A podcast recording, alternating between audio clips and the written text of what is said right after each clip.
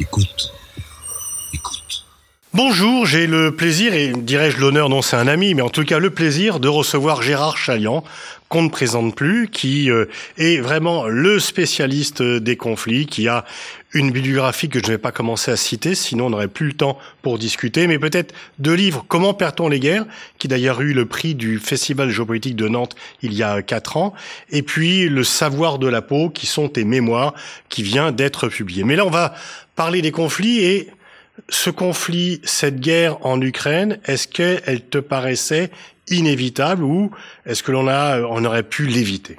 On aurait pu l'éviter si on n'avait pas titillé les Russes comme on l'a fait. Enfin, moi, là-dessus, l'agresseur, c'est indiscutablement M. Poutine. Donc, on ne va pas se battre sur est-ce que je suis d'accord, pas d'accord. Nous essayons d'établir l'état des lieux calmement. Indiscutable. Tout ça a démarré sur un malentendu.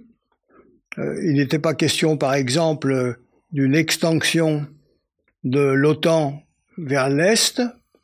Or, dès le début, de tous les penseurs politiques nord-américains, le plus remarquable, le plus aigu, a été de très loin Zbigniew Brzezinski, avec son livre The Grand Chessboard, qui en français s'appelle Le Grand Échiquier, que j'ai eu l'honneur de présenter en langue française, et qui indiquait, si nous voulons continuer à exercer la prééminence, il nous faut 3 choses. Nous méfier de la Chine, mais enfin c'est encore loin, empêcher les Européens de s'unir, ce qui est peu risqué, mais surtout,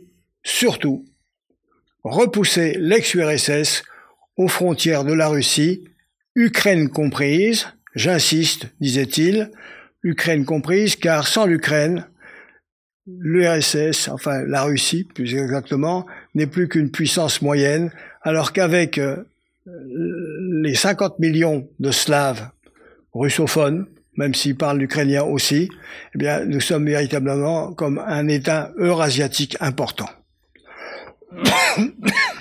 C'est ce qui s'est réalisé aux grandes dames des Russes, puis de Poutine. En 2008, par exemple, malgré les protestations de l'Allemagne et de la France, il a été déclaré ouvertement par le gouvernement américain, George W. Bush, etc., qu'on souhaitait bien fort que aussi bien la Géorgie que l'Ukraine fassent partie de l'OTAN. Ça a été très mal perçu du côté russe. Et puis finalement, leur perception, qui n'est pas la nôtre, on n'est pas obligé de la partager, c'est que on les a acculés. La guerre froide, pour être honnête, plus exactement pour être rigoureux, la guerre froide prend fin officiellement pour nous en 1991 avec l'effondrement de l'ex-URSS. Dans la pratique, la guerre froide continue de 1991 lentement jusqu'à 2004, puis ensuite jusqu'à 2014. C'est un processus qui mène de plus en plus avec l'accord tacite et passif des Européens vers l'intégration d'un certain nombre de pays à l'intérieur de l'Europe, mais en même temps, automatiquement, de l'OTAN. Puis, en 2004, une tentative d'avoir un changement de régime qui n'a pas fonctionné en Ukraine, et une seconde tentative en 2014 avec des gens qui ont tiré. Il y a eu 80 morts. Qui a tiré? On n'a jamais su. Certains ont dit ce sont des Ukrainiens de droite. Enfin, moi, je ne sais pas. En tout cas, je constate que ceux qui ont tiré ont provoqué cette espèce d'élan qui a emporté le pays entièrement hors de l'orbite russe. Excellent pour les États-Unis. Et pendant les années 2014 jusqu'à 2022, jusqu'à 2021, jusqu'à février dernier, le 24 février, il y a eu un renforcement du nationalisme ukrainien, il y a eu une construction par les États-Unis d'une armée non négligeable, et du côté russe, une volonté d'intervention que nous n'avons pas en Europe perçu, sauf les Anglais, mais que les Américains ont très nettement prévu, et qui, dès le 24 février, s'est trouvé contrarié par les services de renseignement américains et par l'aide immédiate apportée en armes légères aux Ukrainiens qui font preuve d'un indiscutable patriotisme, d'un esprit de résistance extraordinaire et qui met en échec de façon complète le projet russe de changer de régime et de s'emparer à Kiev du pouvoir en mettant l'Ukraine à la place qu'elle occupait avant 2014. Bon, ça n'a pas marché. Comment tu vois l'avenir? Parce que Poutine ne va pas restituer les territoires qu'il a conquis, sinon son régime s'écroule. En même temps, Zelensky ne va pas accepter que des territoires ukrainiens soient conquis par la Russie. Est-ce que une victoire militaire de l'un ou l'autre des protagonistes est possible? Et sinon, quelle serait la fin de ce conflit? Alors, la victoire militaire, du côté russe, elle a été ratée. La victoire militaire, ça aurait été le changement de régime. Bon, en somme, M. Poutine, il en est à son plan B. C'est-à-dire, il s'est retiré sur le demi-cercle oriental avec au centre le Donbass, Luhansk, Donetsk, où on est en territoire proprement russe. Je signale d'ailleurs que cette partie-là a été liée et reste toujours liée au patriarcat de Moscou, de la même façon qu'à l'ouest, nous sommes dans une zone catholique, liée à Rome.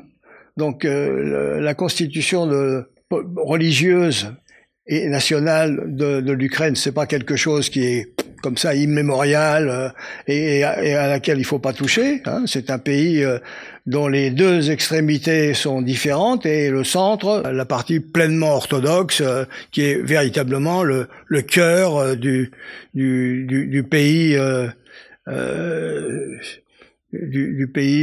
slave et particulièrement ukrainien, où la majorité des Ukrainiens se trouvent. Voilà. Est-ce que l'Ukraine, avec l'aide des pays occidentaux, l'aide matérielle, sans fournir tout cela, est-ce que l'Ukraine peut gagner la guerre et repousser l'armée russe, sachant qu'il y a d'ailleurs deux hypothèses. Est-ce qu'elle la repousse à des territoires conquis depuis le 24 février, et Zelensky a dit qu'il veut même reconquérir la Crimée, ce qui peut paraître quand même un peu plus compliqué du fait que les Criméens ne se sentent pas réellement ukrainiens. Je pense qu'il a voulu...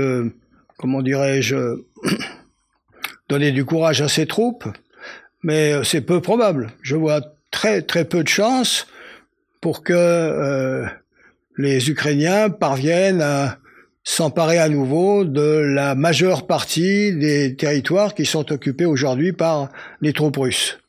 Je ne crois pas à la victoire de l'un ou à la victoire de l'autre, soit dit par parenthèse. À mon avis, compte tenu de la capacité en hommes de part et d'autre, parce que cette guerre est très dévoreuse d'hommes. Je pense qu'il va falloir à un moment négocier. Cette guerre ne se terminera pas par une victoire de l'un des protagonistes, mais par une négociation. Pourquoi ? Parce que je pense qu'il est exclu de battre les Russes. Je veux dire que c'est quelque chose que M. Poutine ne peut pas accepter. Il peut monter en quelque sorte et escalader parce que une défaite pour lui, c'est la fin de son régime. C'est vraiment quelque chose de gravissime. Il ne peut pas l'accepter. Donc il aura tendance à aller aux extrêmes.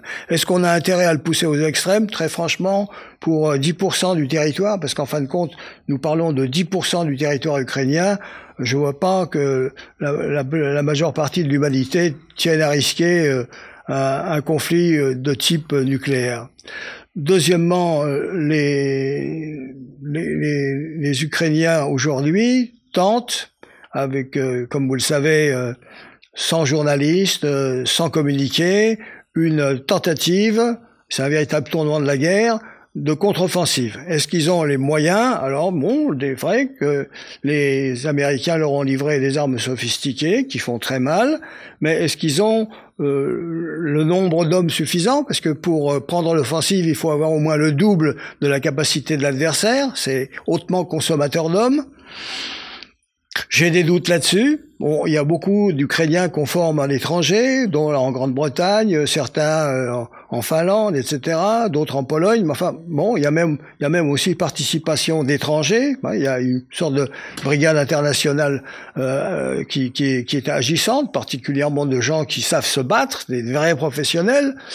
Bon, tout ça est assez obscur. On en saura plus après-demain. Mais je serais très étonné qu'il y ait une percée décisive. Donc, à un moment, l'hiver va être d'ailleurs très important, très très dur. Déjà, nous ressentons, nous, en Europe, les effets de l'inflation, de la hausse des hydrocarbures. Je pense que notre opinion publique, d'une façon générale, malgré l'effort particulier de l'Allemagne, qui est quand même l'épicentre économique de l'Europe, malgré les efforts des Allemands, je pense difficilement que l'Europe ait la volonté de tenir sur la distance une attitude pour la liberté, l'héroïsme, etc., mais qu'il y aura au contraire un désir de, comment dirais-je, de trouver une formule débouchant sur un compromis territorial. Mais après tout ce qui a été dit sur Poutine, après tout ce qui a été dénoncé sur ses crimes de guerre, est-ce qu'il sera possible de renégocier avec lui ?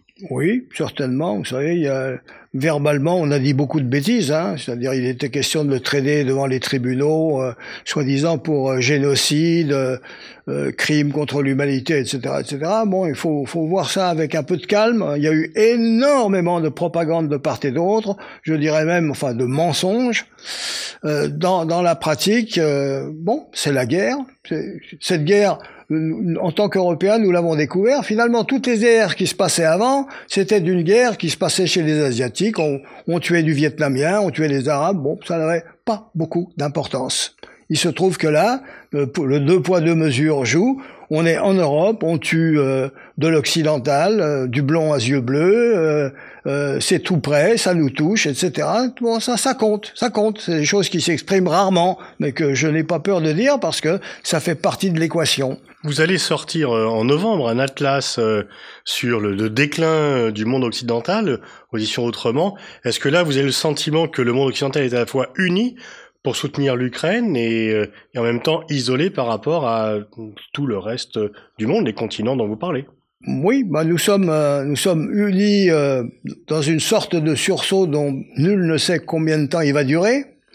Nos opinions publiques peuvent très vite se lasser de soutenir un combat qui ne débouche pas et qui nous coûte extrêmement cher. Nous saurons bientôt que les Russes ne veulent rien d'autre que l'Ukraine, qu'il n'est pas question qu'ils envahissent la Pologne ou qu'ils s'emparent des pays baltes. Enfin, vous voyez, tout cela est quand même fait partie de la propagande pour comment dirais-je, avoir un appui. Aux États-Unis même, Monsieur Biden est en perte de vitesse. Il vient d'acheter les voix des étudiants en diminuant les dettes qu'ils ont à l'égard de ce qu'ils doivent payer à l'État pour les études qu'ils ont eues, qu'ils n'ont pas payées eux-mêmes. Les élections de novembre, il va les perdre. Tout le monde est à peu près d'accord là-dessus. House of Representatives va être perdu, peut-être le Sénat également. Il est en perte. Oui, mais il y a un accord entre républicains et démocrates pour soutenir l'Ukraine.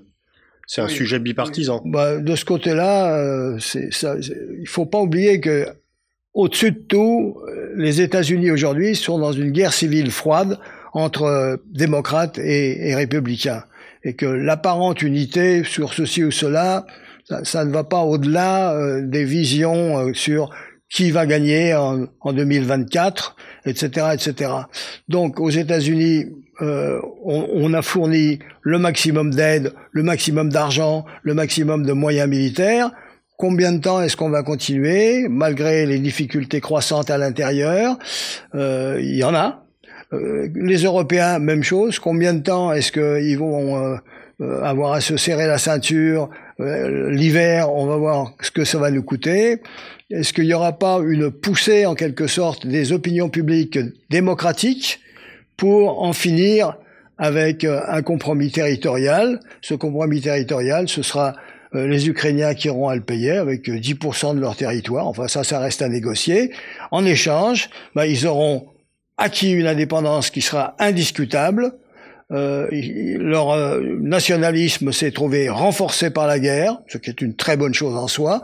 Et puis, ils auront la perspective de rentrer dans l'Europe un jour ou l'autre. Il y a deux thèses qui circulent. Enfin, la thèse que l'on entend de plus en plus, qui est majoritaire, c'est de dire ceux qui avaient raison, ce sont les Baltes, ce sont les Polonais, qui, depuis la fin de la guerre froide, disent on ne peut pas faire confiance en Russes, il faut une Russie affaiblie. Lech Walesa a dit que tant que la Russie serait pas réduite à moins de 50 millions d'habitants, l'Europe serait en danger. Et d'autres qui mettent en accusation la France et l'Allemagne pour avoir voulu négocier avec la Russie. L'autre thèse, c'est que de dire dès 91, Mitterrand et d'autres beaucoup après, Kissinger, etc., ont averti que l'extension de l'OTAN allait déboucher sur une crispation, voire une catastrophe de la Russie. Quel est ton sentiment par rapport à ces deux thèses? C'est net que l'extension de l'OTAN a débouché sur effectivement une inquiétude agressive de la Russie. C'est net. Bon. Quant aux Polonais et aux Baltes, nous le savons, quoi. C'est des obsédés de l'ex-URSS. C'est des obsédés, particulièrement les Polonais, de la Russie. D'ailleurs, si on les laissait véritablement s'exprimer, ils seraient obsédés à la fois d'une part de la Russie et de l'autre de l'Allemagne, parce qu'ils ont été en accordéon entre l'un et l'autre depuis des siècles. Non, je partage pas du tout ce point de vue de voisin inquiet, etc. Je pense qu'ils font un très gros tam-tam autour de ça et que dans la pratique, il y a aussi l'école disant que est-ce que c'était indispensable de pousser comme ça les Russes vers les Chinois? Est-ce qu'il n'y avait pas moyen d'avoir d'autres rapports? Et puis, il ne faudrait tout de même pas oublier, et ça, j'insiste là-dessus, il ne faut pas oublier, aujourd'hui, pour nous, occidentaux, le danger, ce n'est pas la Russie. Très sérieusement, le danger politique, c'est la Chine. Notre adversaire véritable se situe dans l'Indo-Pacifique. Les Américains ne l'oublient pas. Nous, on a tendance à être obnubilés à la fois par la Russie et aussi par le terrorisme radical islamiste, qui n'est très franchement qu'un gros perturbateur sans véritablement moyen de modifier l'ordre du monde dans la mesure où ils sont incapables de produire la seule chose qui compte, le développement économique. On le voit sous nos yeux en Afghanistan aujourd'hui. Alors, est-ce que justement le prochain épisode, c'est ce duel entre la Chine et les États-Unis dans lequel les Européens, au nom de la coalition des démocraties, seraient amenés à rejoindre les États-Unis contre l'axe des pays autoritaires formés par la Chine et la Russie? On y va. Ça me paraît très net. Plusieurs signes, d'ailleurs, l'indiquent. Les Japonais, par exemple, les Coréens du Sud...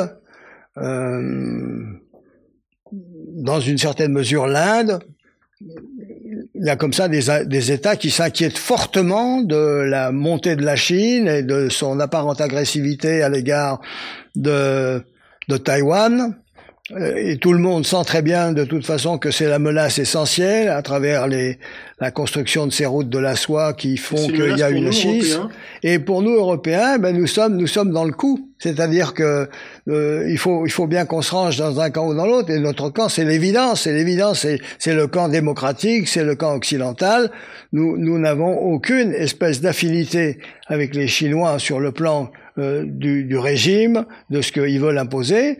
On a des échanges, comme ont d'ailleurs des échanges des Japonais ou d'autres pays d'Asie orientale. Mais enfin, on se méfie beaucoup du poids de la Chine et de l'implacabilité du régime de Xi Jinping. Mais est-ce qu'il n'y a pas le risque par rapport à cela de finalement d'être dans une prophétie autoréalisatoire et de recommettre à l'égard de la Chine la même erreur que tu définis par rapport à la Russie? On a crispé la Russie, elle est devenue un adversaire, elle a agressé l'Ukraine.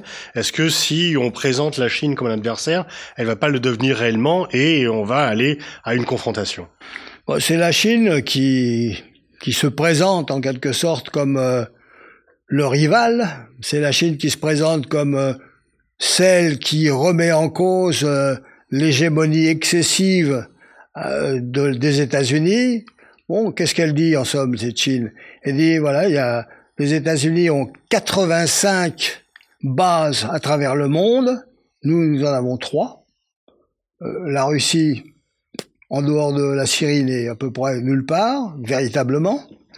Les routes de la soie, bah, c'est une façon pour nous de contourner, en quelque sorte, cette espèce de resserrement obsidional dans lequel les États-Unis cherchent à conserver sur mer, sur terre et sur air une supériorité qui a été éclatante au cours du siècle dernier, enfin depuis 1945-47. Bon, ils se présentent en quelque sorte comme un défi et ils sont ressentis comme tels. Alors Brzezinski, par exemple, disait inutile de présenter les Chinois comme des adversaires, ils le savent eux-mêmes, ne les poussons pas tout de suite dans leur dernier retranchement.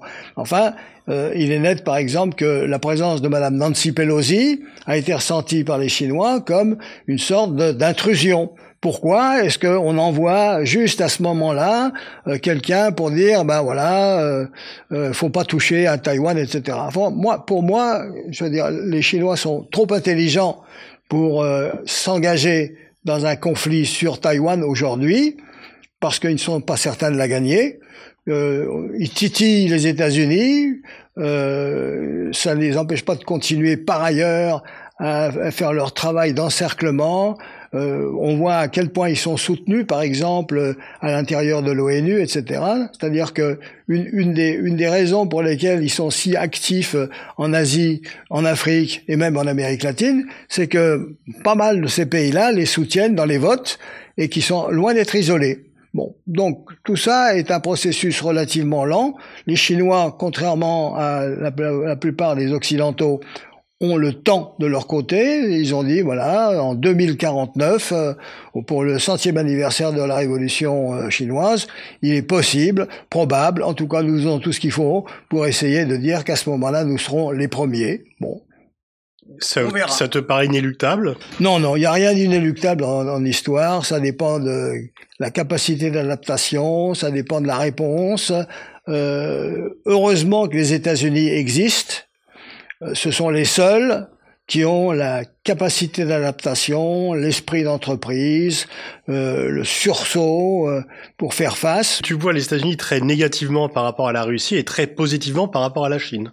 Oui, un peu, c'est-à-dire que je vois que c'est un peu à courte vue sur la Russie, bien qu'ils seront...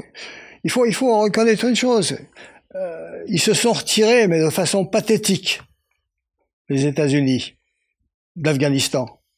Alors, l'agression de Vladimir Poutine en Ukraine, c'est une bénédiction. Les revoilà au centre du monde, revivifiant un OTAN qui paraissait moribond. Les voilà par personne interposée, et ça c'est merveilleux, quoi, hein, faisant une guerre qui coûte cher à l'autre. Et en prenant le moins de risques possible. Bon, donc pour eux, c'est du tout bénéfice pour l'instant.